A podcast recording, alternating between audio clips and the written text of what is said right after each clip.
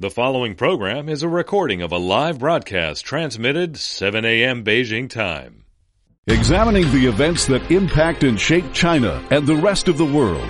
This is the Beijing Hour, one hour of news and information brought to you by China Radio International. Paul James with you on this Monday, June 24th, 2019. Welcome to the Beijing Hour, coming to you live from the Chinese capital. Coming up on our program this morning, China's foreign minister is sitting down with some of his African counterparts to discuss outcomes from last year's FOCAC summit in Beijing. Chinese official elected as the head of the UN's Food and Agriculture Organization. Donald Trump's hawkish national security advisor issuing a new warning to Iran. Business, Chinese stocks to become listed on a sub-index in London. Sports, women's world football action turning ugly in one of the quarterfinals. And in entertainment, the Golden Goblet Awards doled out last night at the Shanghai International Film Festival. First, your headline news. It has been confirmed Chinese President Xi Jinping will be present at the upcoming G20 summit in Osaka, Japan from Thursday to Saturday. Xi Jinping's trip officially at the invitation of Japanese Prime Minister Shinzo Abe. During his time in Osaka, Xi Jinping also due to hold one-on-one talks with U.S. President Donald Trump, an agreement which was reached during a telephone conversation this past week. A 5.4 magnitude earthquake, which hit Gongxian County in Sichuan over the weekend, now leaving over 30 people injured.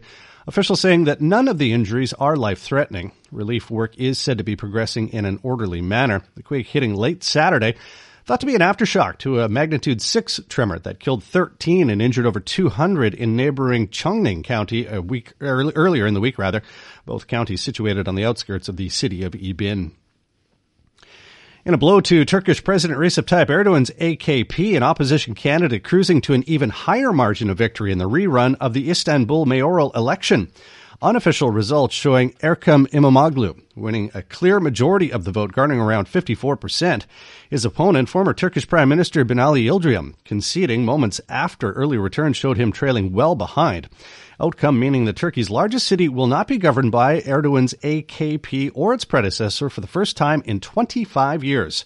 Imamoglu narrowly winning the previous mayoral election on March 31st, but Erdogan's Justice and Development Party challenged that vote.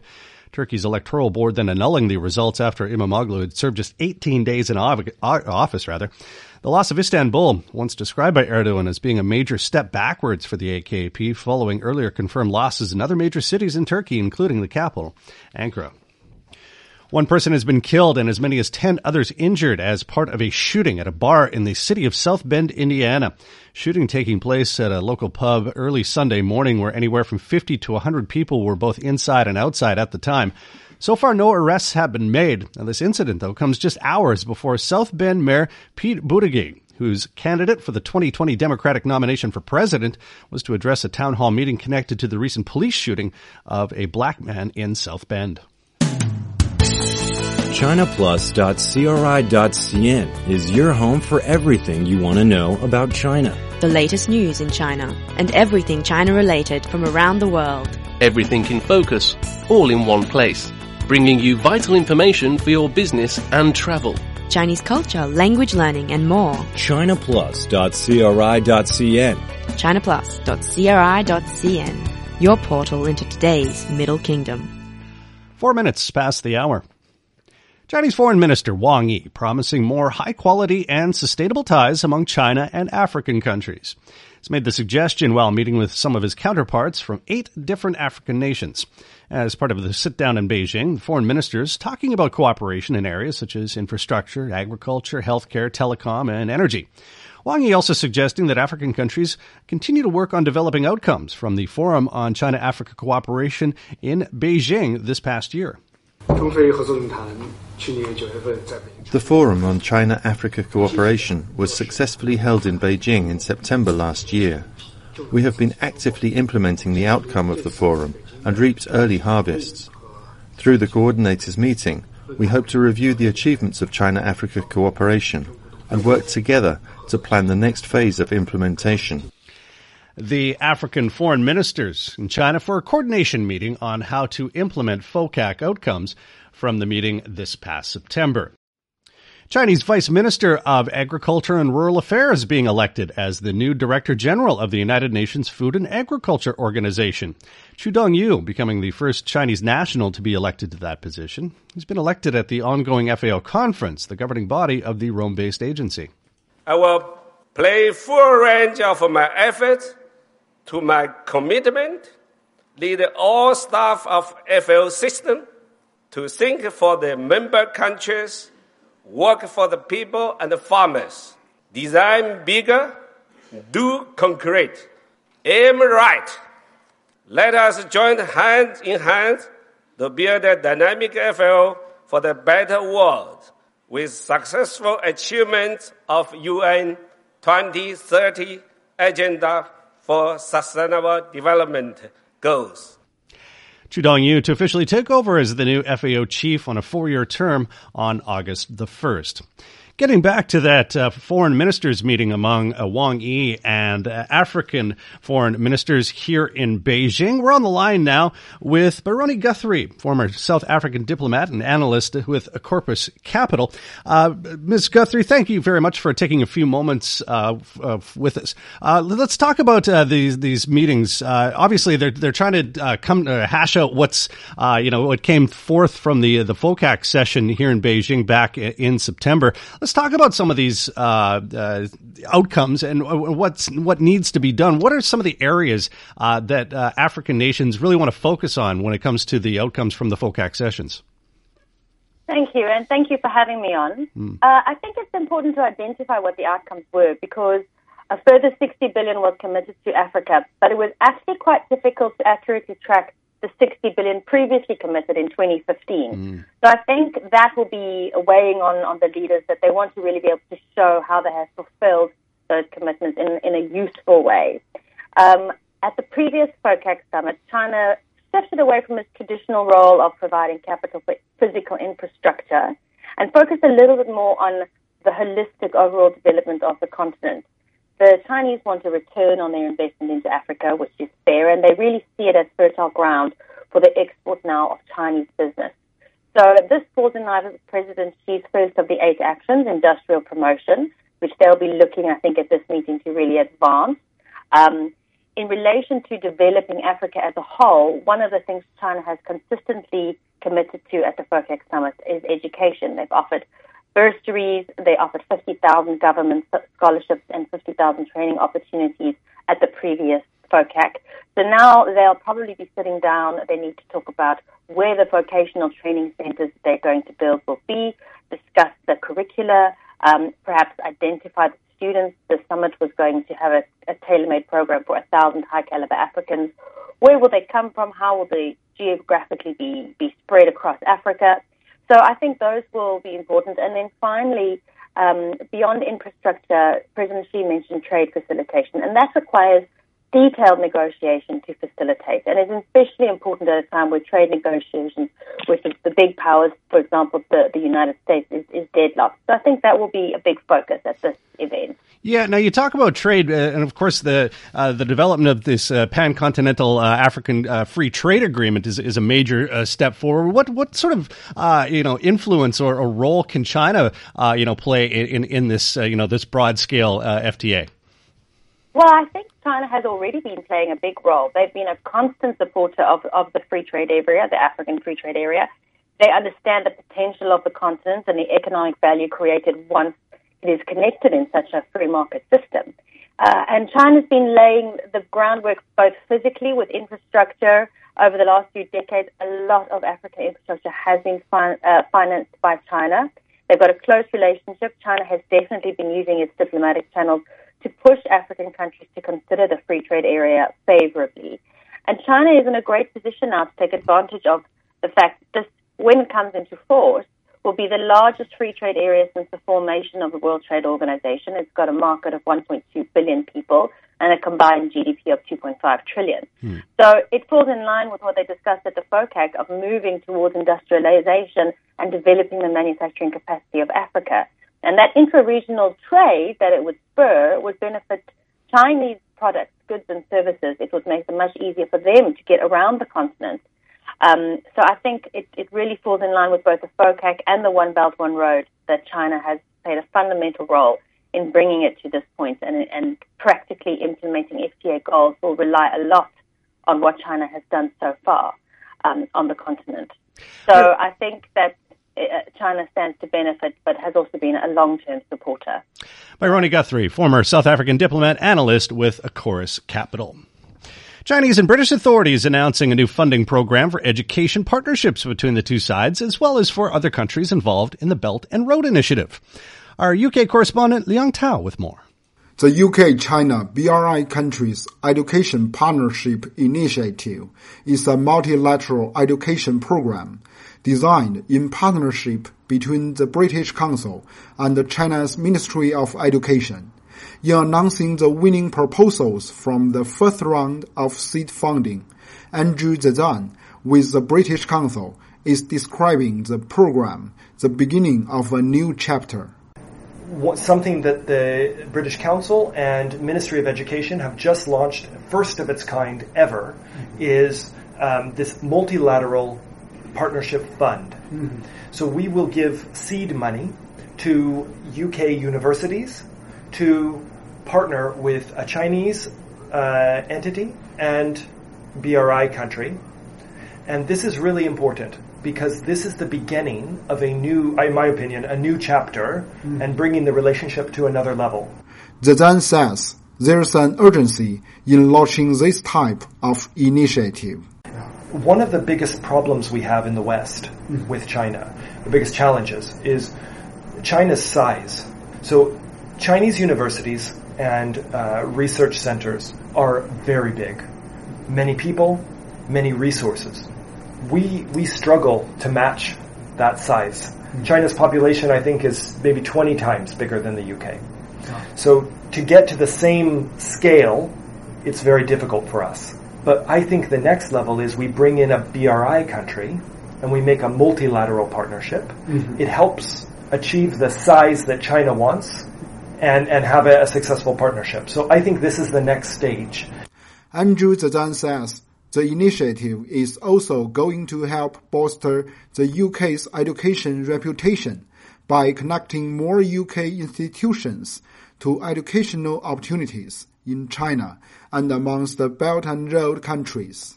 I think there's still significant capacity in the British higher education system to take on many more international students, including from China.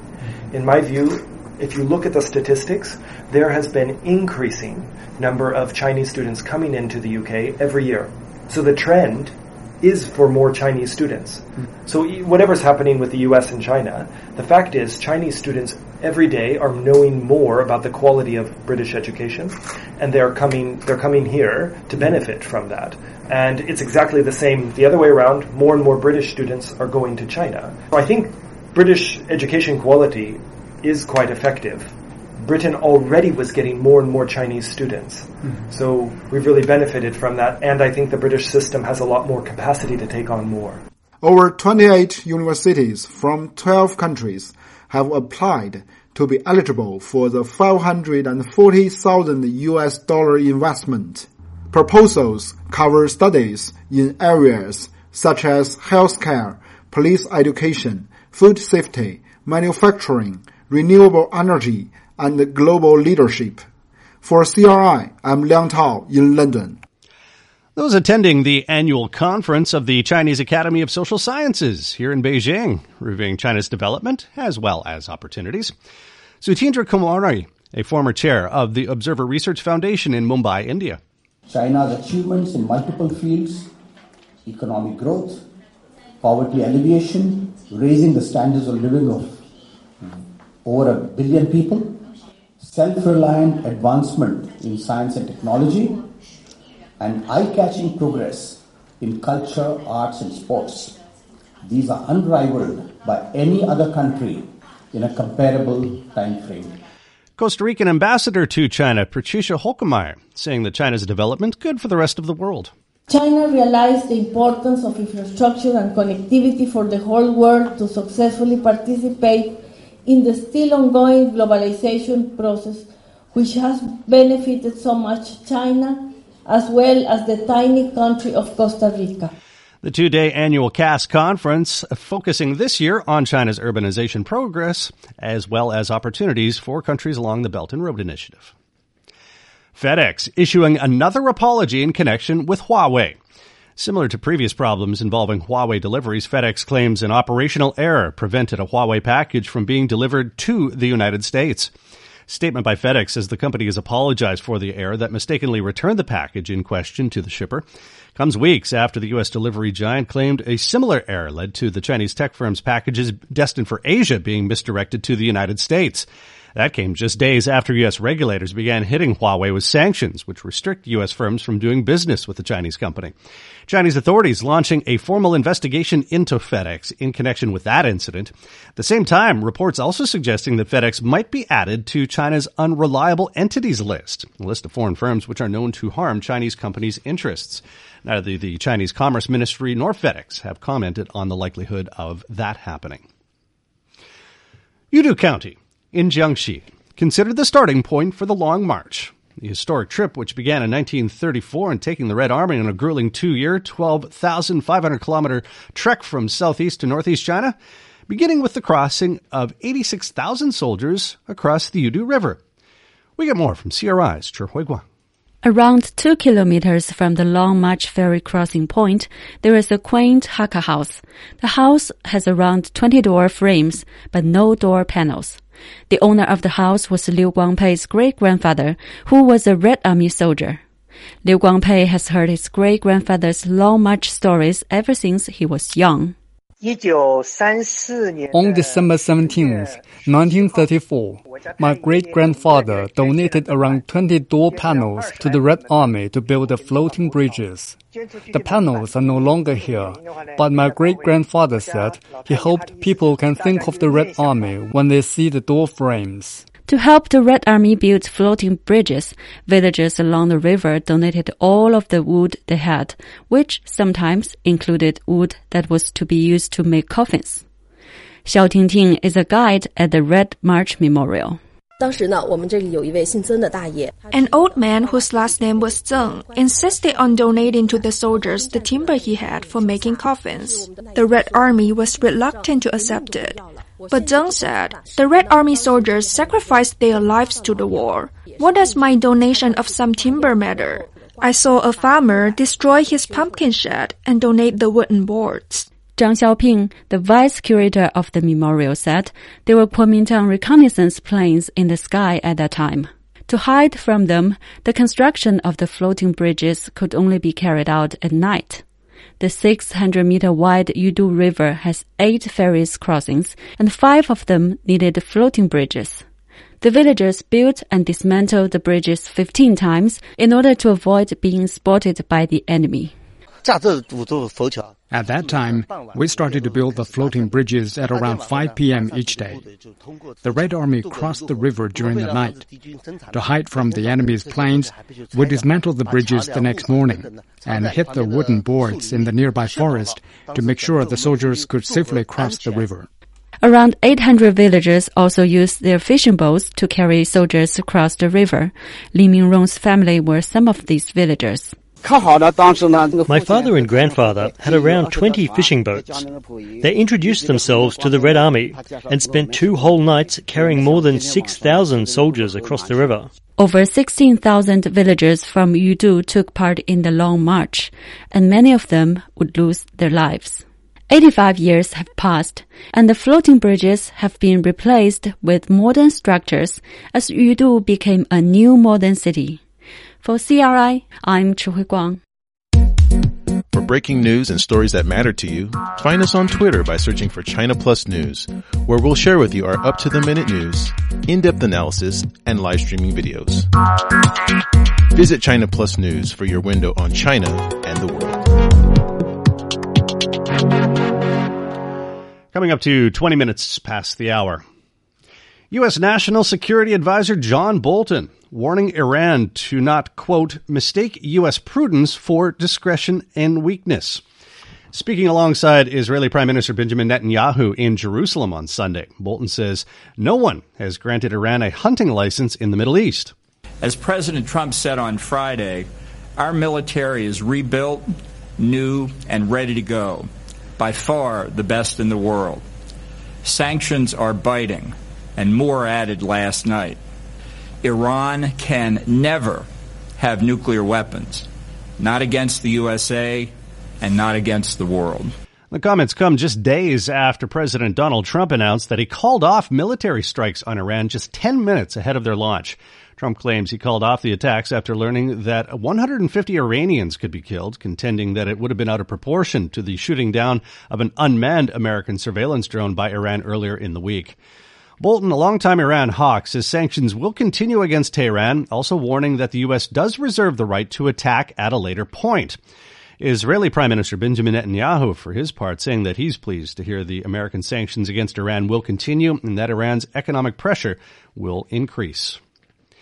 Palestinian Finance Minister Shukri Bishara rejecting Washington's Middle East peace plan, saying that it ridicules the Palestinians' position. After this bitter experience, no one must be surprised.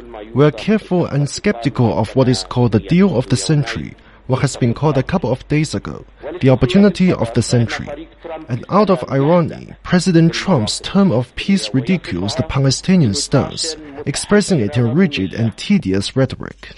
Conference in Bahrain due to take place tomorrow and Wednesday uh, will discuss U.S. led proposals for an economic vision, part of a wider plan billed by the U.S. president as the deal of the century to resolve the Palestinian Israeli conflict. Palestinian finance minister confirming that the Palestinian side will not be taking part in that session in Bahrain, suggesting instead that it be canceled and that an emergency session of the Arab League be called instead to deal with the Palestinian budget deficit. Palestinian authorities seeing the economic conference in Bahrain as an attempt to circumvent its demands for the creation of a Palestinian state. The Bahrain session will involve regional stakeholders but will not include Israel. Ethiopia's prime minister says that his government has foiled a coup attempt by an internal military group based outside the capital Addis Ababa. Prime Minister Abiy Ahmed saying that the attempted coup involving members of his country's military. Some are dead and others are wounded. The crisis we are seeing in the Amhara region is effectively a coup attempt, which was led by a very high ranking military official and other military personnel.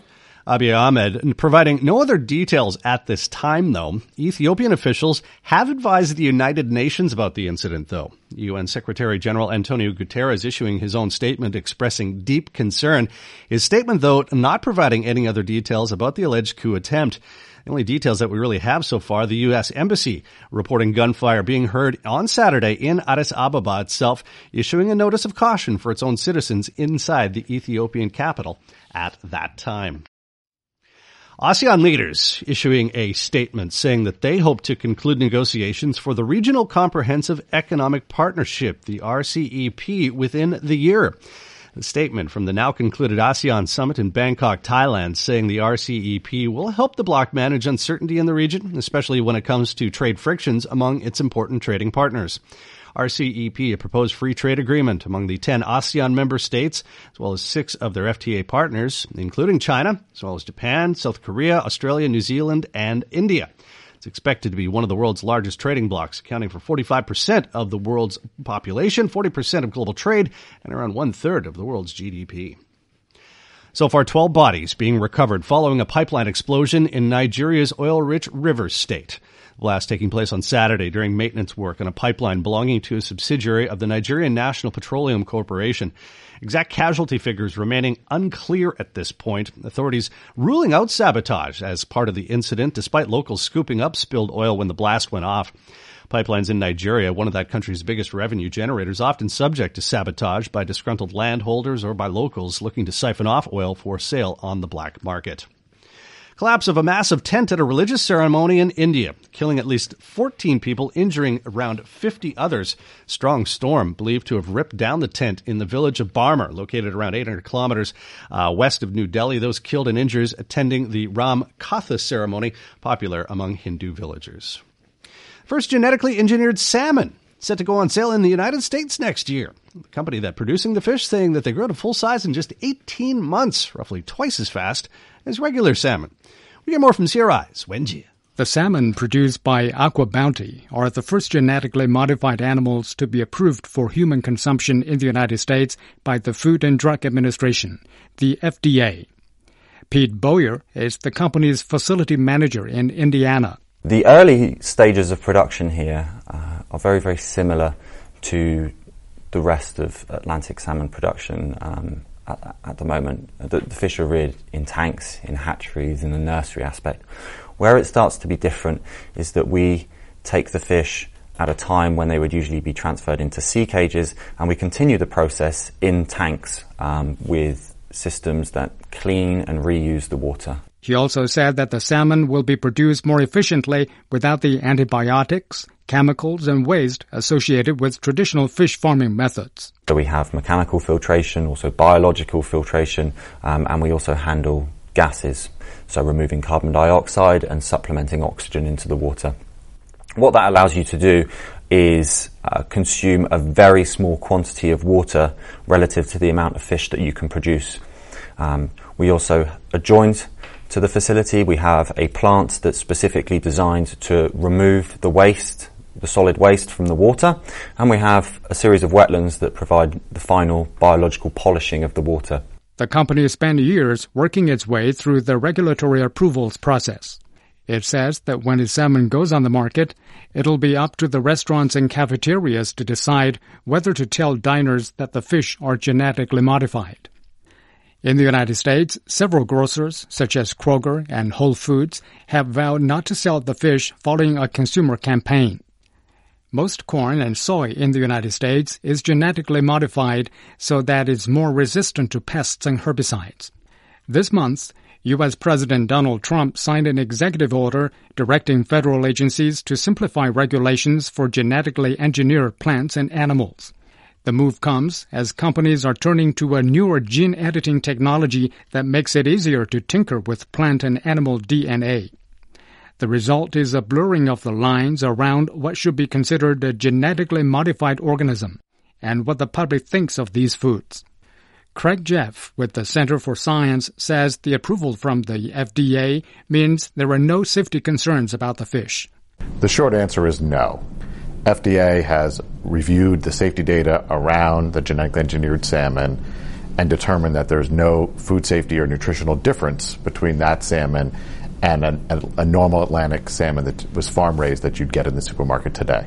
But Jaffe is concerned that consumers won't know what they're buying. And another group, the Center for Food Safety, is among the groups that have asked grocers to pledge not to sell the fish. It's also suing the FDA for approving sales of Aqua Bounty salmon. For CRI, this is Wen Jie. Still to come in business, Chinese stocks to become listed on a sub index in London today. Sports, women's world football action turning ugly one of the quarterfinals. Entertainment, Golden Goblet Awards dished out last night in Shanghai. It's Paul James with you. Stay with us here on the Beijing Hour.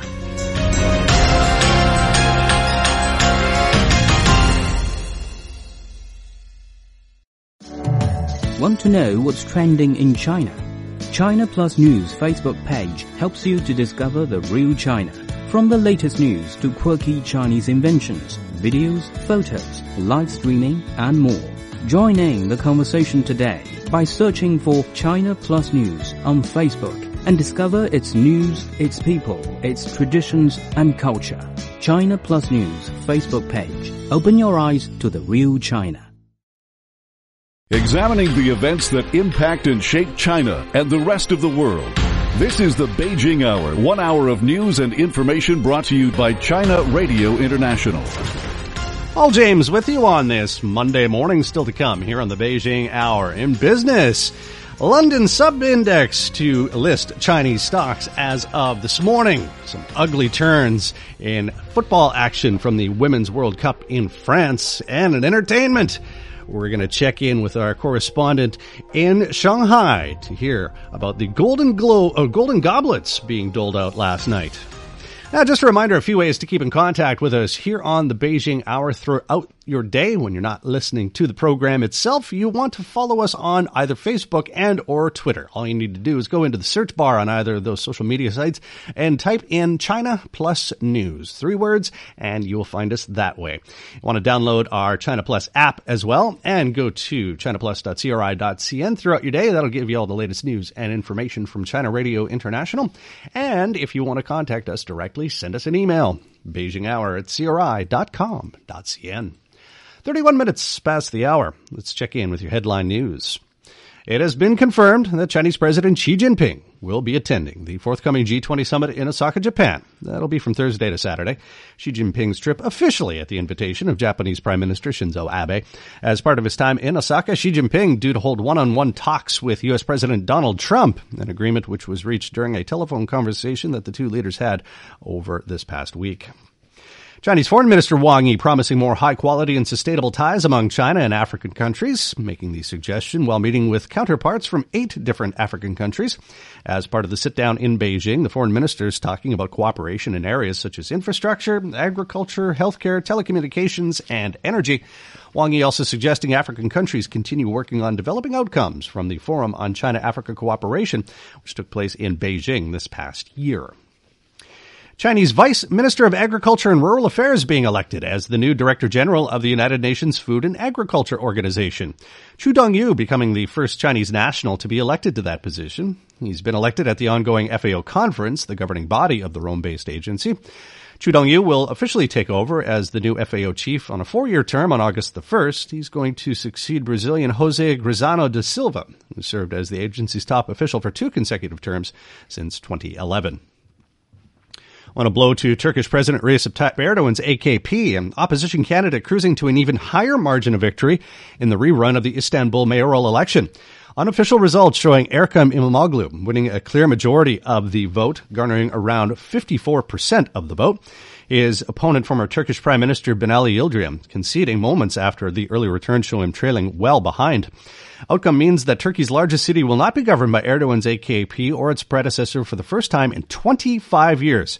İmamoğlu narrowly winning the previous mayoral election on March 31st, but Erdogan's Justice and Development Party challenged that vote. Turkey's electoral board then annulling the results after İmamoğlu had served just 18 days in office. Loss of Istanbul, once described by Erdogan as being a major step backwards for the AKP, following earlier confirmed losses in other major cities in Turkey, including the capital, Ankara. 34 minutes past the hour. It's time to check in with what's happening in the world of business on this Monday morning. As always on our Mondays, we start with what you can expect on the global markets this week. Now, uh, market observers are going to be looking ahead to a meeting between U.S. President Donald Trump and Chinese President Xi Jinping at the G20, as we mentioned, amid hopes for a thaw in trade relations. Investors say the best that the market really is expecting out of the G20, more of a handshake and a commitment to resume talking. Uh, this could be enough, though, to pep up a trade-wary market. Well, anything less eh, could could cause the markets to nosedive a little bit. Now, appearances this week by uh, several Fed policymakers are going to be closely watched after the U.S. Central Bank indicated last week that it could cut interest rates.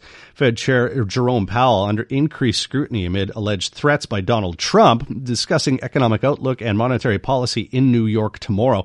Trump has reportedly been exploring whether or not the White House has the power to demote Powell amid the U.S. president's continued frustration over previous interest rate hikes. Now, some key U.S. economic reports this week include the release of durable goods data on Wednesday, along with figures on international trade. Investors also to get an update on the health of the U.S. housing market from reports to be released tomorrow on pending home sales as well as the house price index. Uh, this week also to bring the final reading on first quarter GDP in the U.S. with consensus forecast for an unrevised reading of 3.1%. Now in Europe, Friday's Eurozone inflation data will tell whether or not the European Central Bank's president uh, was right in warning that more monetary easing would come unless prices started to rise faster. Inflation undershooting the ECB's near 2% target since 2013, the rate this past month, 1.2%. Now, here in China, this country's securities regulator releasing new rules that will scrap profitability requirements in mergers and acquisition deals involving listed companies. The move part of wider efforts to try to help with corporate restructuring. Companies involved in high tech and strategic emerging industries will once again be allowed to list on the ChiNext board via reverse mergers. A reverse merger involving a private company taking control of a listed firm with oftentimes dim prospects, allowing the merged company to be listed through bypassing the lengthy process involved in initial public offerings. Now, the China Securities Regulatory Commission first began cracking down on suspected reverse mergers on the ChiNext back in 2013. That was in a bid to keep tighter controls on the market and to crack down on insider trading. Now, observers are suggesting uh, the improvements should ultimately increase the quality of listed firms on the ChiNext board, as well as increase the board's valuation level by replacing what have become basically shell corporations with higher tech companies, which have really higher potential. FTSE Russell, a unit of the London Stock Exchange, set to include Chinese A shares on its global indices later on today. Statement saying that the shares will be included in three stages ending in March of next year. Still uh, is expected rather to involve some 10 billion US dollars worth of assets under management. It'll see over 1,200 Chinese firms join FTSE Russell indices. FTSE also considering added, adding China's onshore bonds into its global indices with a final decision on that one to be made sometime in September. Now, for more on the situation, we caught up earlier with Mike Bastian, principal consultant at Business Development International. Well, Chinese uh, shares looking to get more involved uh, on the London Stock Exchange through the uh, FTSE Russell. Uh, now, these uh, the weighting of these shares in particular is going to start off a little bit uh, small, but there's probably some optimism from from the London side of things. Am I correct in assuming so? I think so. I think it, it all depends on the, the further international expansion of Chinese companies, which we've seen over the last few years. So I, I certainly think this is the start of things to come, and whilst it may be small at the start, it, it's a very, very positive breakthrough for the, the further internationalization of the Chinese economy and, and, Chinese companies. And I think it will reinsure investors out, uh, assure investors outside China um, of the the possibilities uh, going forward. Now, of course, this uh, seems to really coincide with the, the launch, of course, with the Shanghai London Stock Connect system, uh, which you're getting more and more companies uh, involved on both sides of the equation. Uh, just give me a, like a general sense, Mike, about what your expectations are as far as uh, London is concerned when it comes to the, the Chinese markets uh, in particular. Is is this you know a, a, major step by authorities in London and like in city proper saying, look, the Chinese market's sort of where we need to be. Is this is where we want to be? I think so. I think that's always been the case. Obviously, you, you can't go very far these days without talking about Brexit, and I think it has um, led to a, a, a, real concentration on China and, and, non-EU markets and mainland China in particular. So I think the London London Shanghai Connect is a very exciting opportunity again, which is another step forward. And I think those investors and those companies um, in London and around London, the UK, and Europe are really looking to mainland China and looking for serious investment. And I think they they've, they've convinced in, in the last few years that the Chinese government really are um, about to or opening up capital markets. There's real liberalization of the Chinese economy, and that will happen more and more.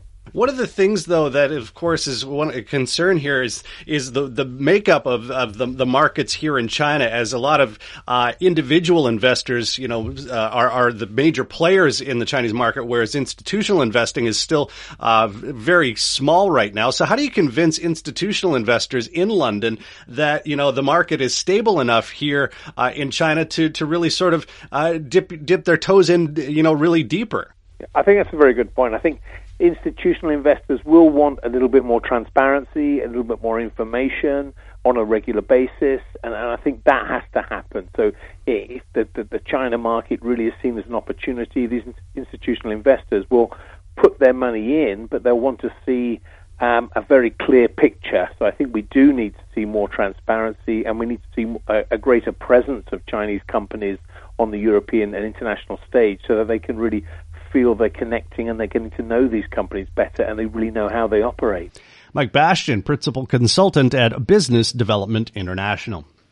European retailer Carrefour agreeing to sell 80% of its China business to Suning for nearly 700 million US dollars in cash.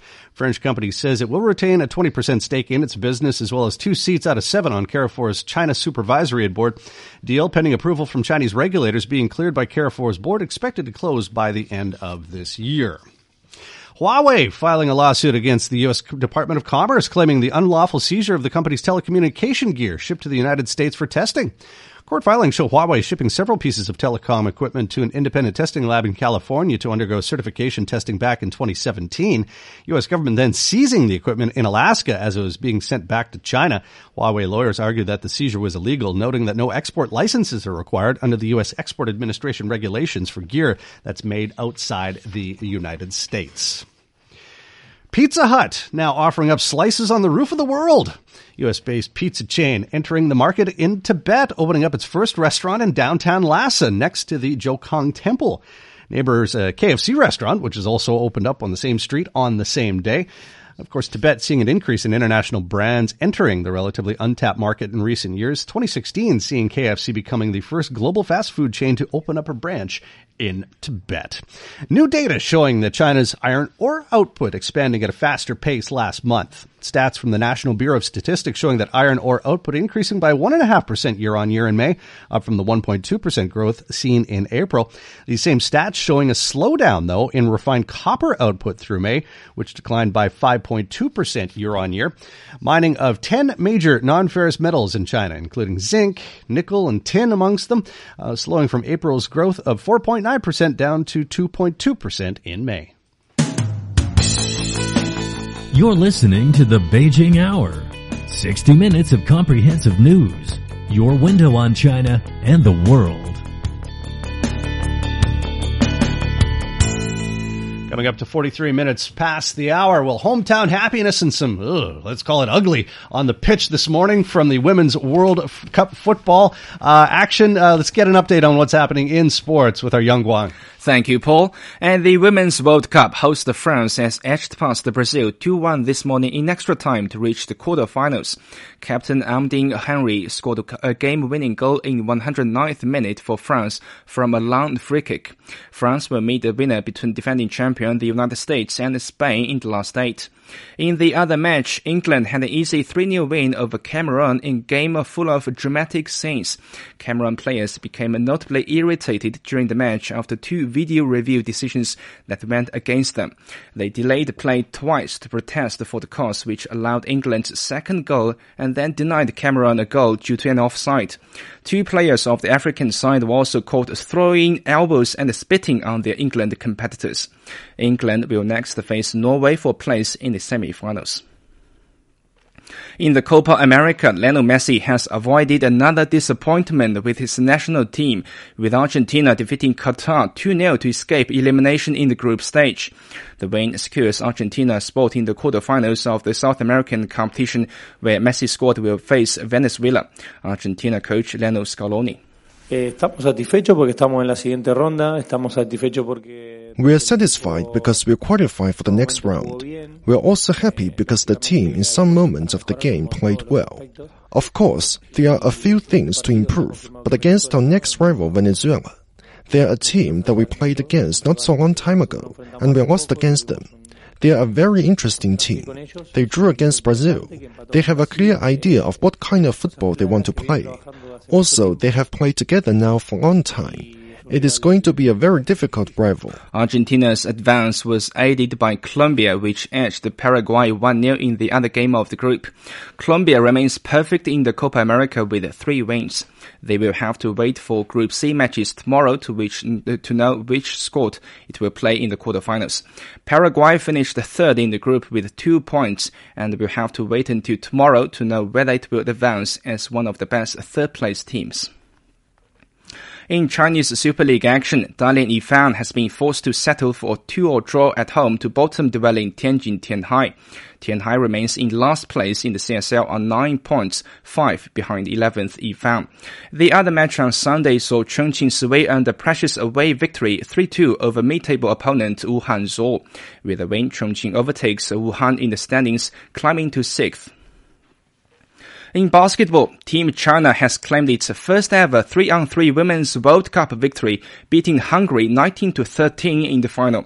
The win should help uh, give the Chinese squad a higher stand uh, seeding as 3-on-3 basketball makes its Olympic debut in Tokyo next year. The same Chinese squad won the Asian Games gold last year. China reached the final this weekend in dramatic fashion after beating Australia 15 to 14 in overtime. Chinese center Wang Jiahe was the standout player and scored a winning basket to send her side through to the final. On the men's side, was the United States beating Latvia 18 to 14 to win the title.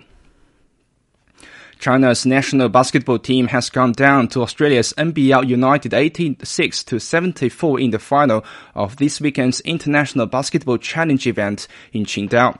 The tournament is a warm-up for Team China ahead of the FIBA World Cup, which will be held later this year in China. China recorded two victories in its first two games, but went down to the Australian squad due in part to low shooting accuracy. Several of China's top-level players missed the series due to injuries.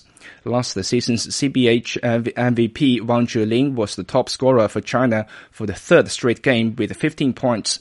Team China is now set to take part in the NBA Summer League, which gets underway next month. In tennis, Andy Murray has completed a stellar return from hip surgery by winning the Queen's Club doubles title with Feliciano, Feliciano Lopez. Murray spent five months away from professional competition until this week. He and Lopez beat Joe Salisbury and Rajeev Ram 7-6, 5-7, 10-5 in the final. It's a special, special week for me for a lot of different reasons. Um, you know, I, I, I didn't know if I was going to be back competing at this level again a few months ago, so means more than almost some of the, the, the singles tournaments. The win is Lopez's second title at Queen's Club after the Spaniard took the singles title earlier in the day, downing Gilles Simon in a three-set final. In other action, Roger Federer got its Wimbledon preparations off to a perfect start.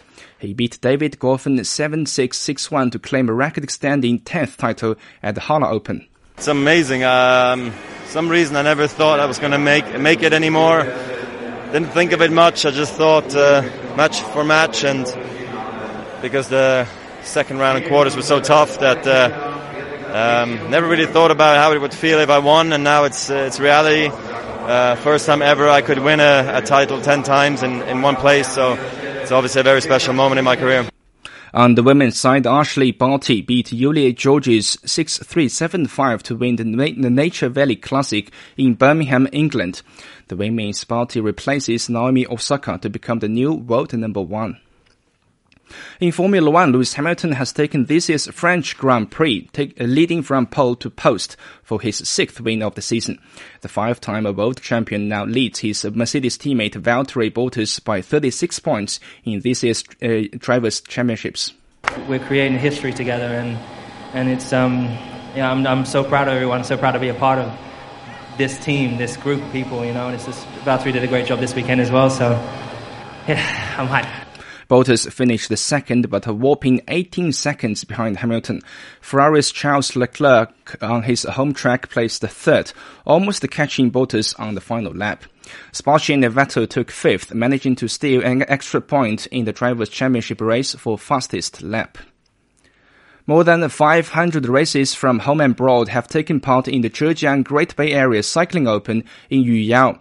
The competition, mainly designed for amateurs and cycling enthusiasts, features a 41 kilometer route through Yuyao's Siming Mountain scenic spot. The race is the third leg of the cycling event, which is aimed at promoting the sport and building another international cycling tournament after Tour of Taihu Lake in Zhejiang. The final stage is this coming weekend, which will see top Chinese riders compete in Ningbo. Everything in focus all in one place. China Plus focuses on the Middle Kingdom, bringing you breaking news and the stories that matter to you. Search for China Plus in the App Store or Google Play. 50 minutes past the hour, it's time to turn over to what's happening in the world of entertainment. And the winners of the Shanghai International Film Festival's Golden Goblet Awards being doled out last night. For more on the awards and more on the highlights of the event itself, we're on the line now with our reporter Wei Fan, who's been covering all the happenings for us in Shanghai, including last night's Golden Goblet Awards. Uh, Fan, thanks for taking a few moments out for us. Now let's talk about uh, Uh, last night's uh, big festivities, the winners of this year's Golden Goblet Awards. Detail it for us, would you please? Of course. Good morning, Paul. I like your enthusiastic in- introduction. That's really good. The Golden Goblet Award was taking place at the Shanghai Grand Theater, Theater last night. Iranian film Castle of Dreams was the biggest winner. Took home three awards: Best Feature Film, Best Director, and Best Actor. Castle of Dreams tells the story of a father who has been absent for three years to rebuild his relationship with his children. The jury of the Golden Goblet Award said the film shows the truth of life in a narrow space and a limited time, but revealing the truth of life and a surprisingly multifaceted human nature. Director Reza Mirkarimi earned the Best Director for his excellent control of the details of the film. The jury Grand Prix and Best Actress goes to a Georgia, Russia, and Sweden co-production Inhale, Exhale. Salome Demuria, the leading actress of the film, won, won a title for her outstanding performance, which truly shows the relationship between people. The movie details the story of how a female doctor managed to start a new life after serving time in prison. Now, let's uh, talk about the, the festival itself. Of course, the, the awards are always the big story of the day, but there's a lot of little interesting and sort of side notes that always come along with uh, the Shanghai International Film Festival. Tell us a little bit about what, what was going on, you know, before uh, all, all of these awards took place. Sure, there are two things I think are the highlights of the festival. First, the Best Actor award was shared by Chinese actor Chang Feng in the film The Return and Hamid Sabri Baghdad, who performed in the Iranian film Castle of Dreams. Chang, who is over 90 years old, actually 96, was praised by the jury for his perfect portrayal of an elderly man who is yearning for his homeland. Then, second, a renowned British actor Tom Hiddleston appeared on the red carpet at the closing ceremony. His handsome appearance set off a warm atmosphere on the red carpet.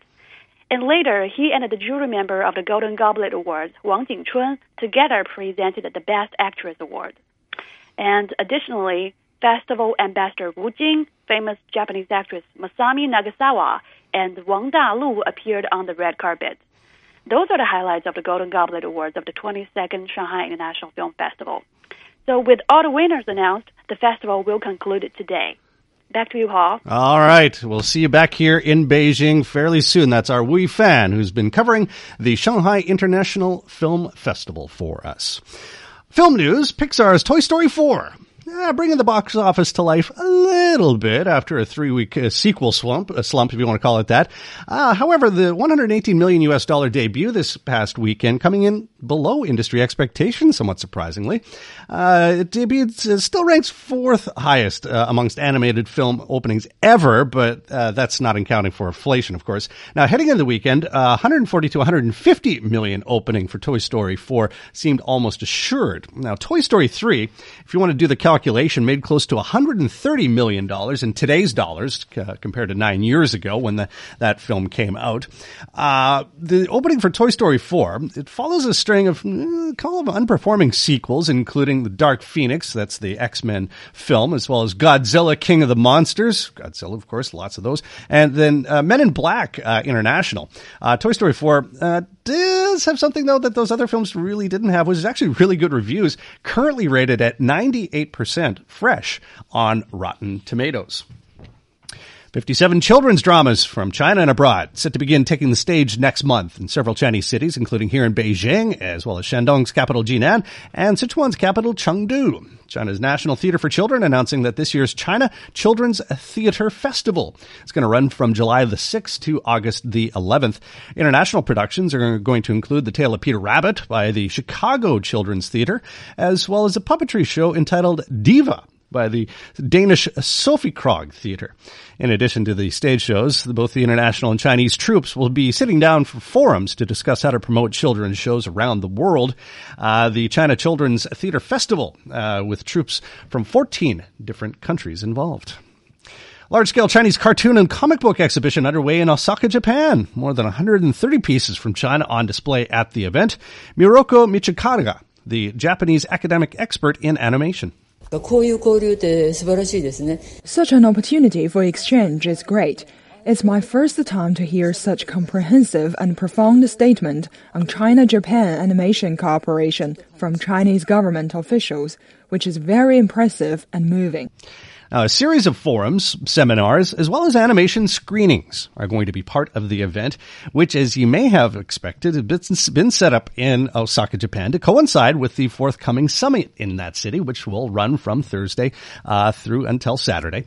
Now, after Osaka and after the G20 comes and goes, the Chinese cartoon and comic book exhibition is going to be on the move as well. It'll move over to the Japanese city of Nara in July. A series of Chinese cartoons, including Monkey King, creating a tremendous uproar in the Heavenly Palace, due to be shown through uh, the online uh, platform of Tokyo Television. Recapping your top story, China's foreign minister sitting down with some of his African counterparts to discuss outcomes from last year's FOCAC summit in Beijing. On behalf of the Beijing Hour staff, it's Paul James in Beijing, hoping you'll join us for our next edition of the Beijing Hour to open a window to the world together.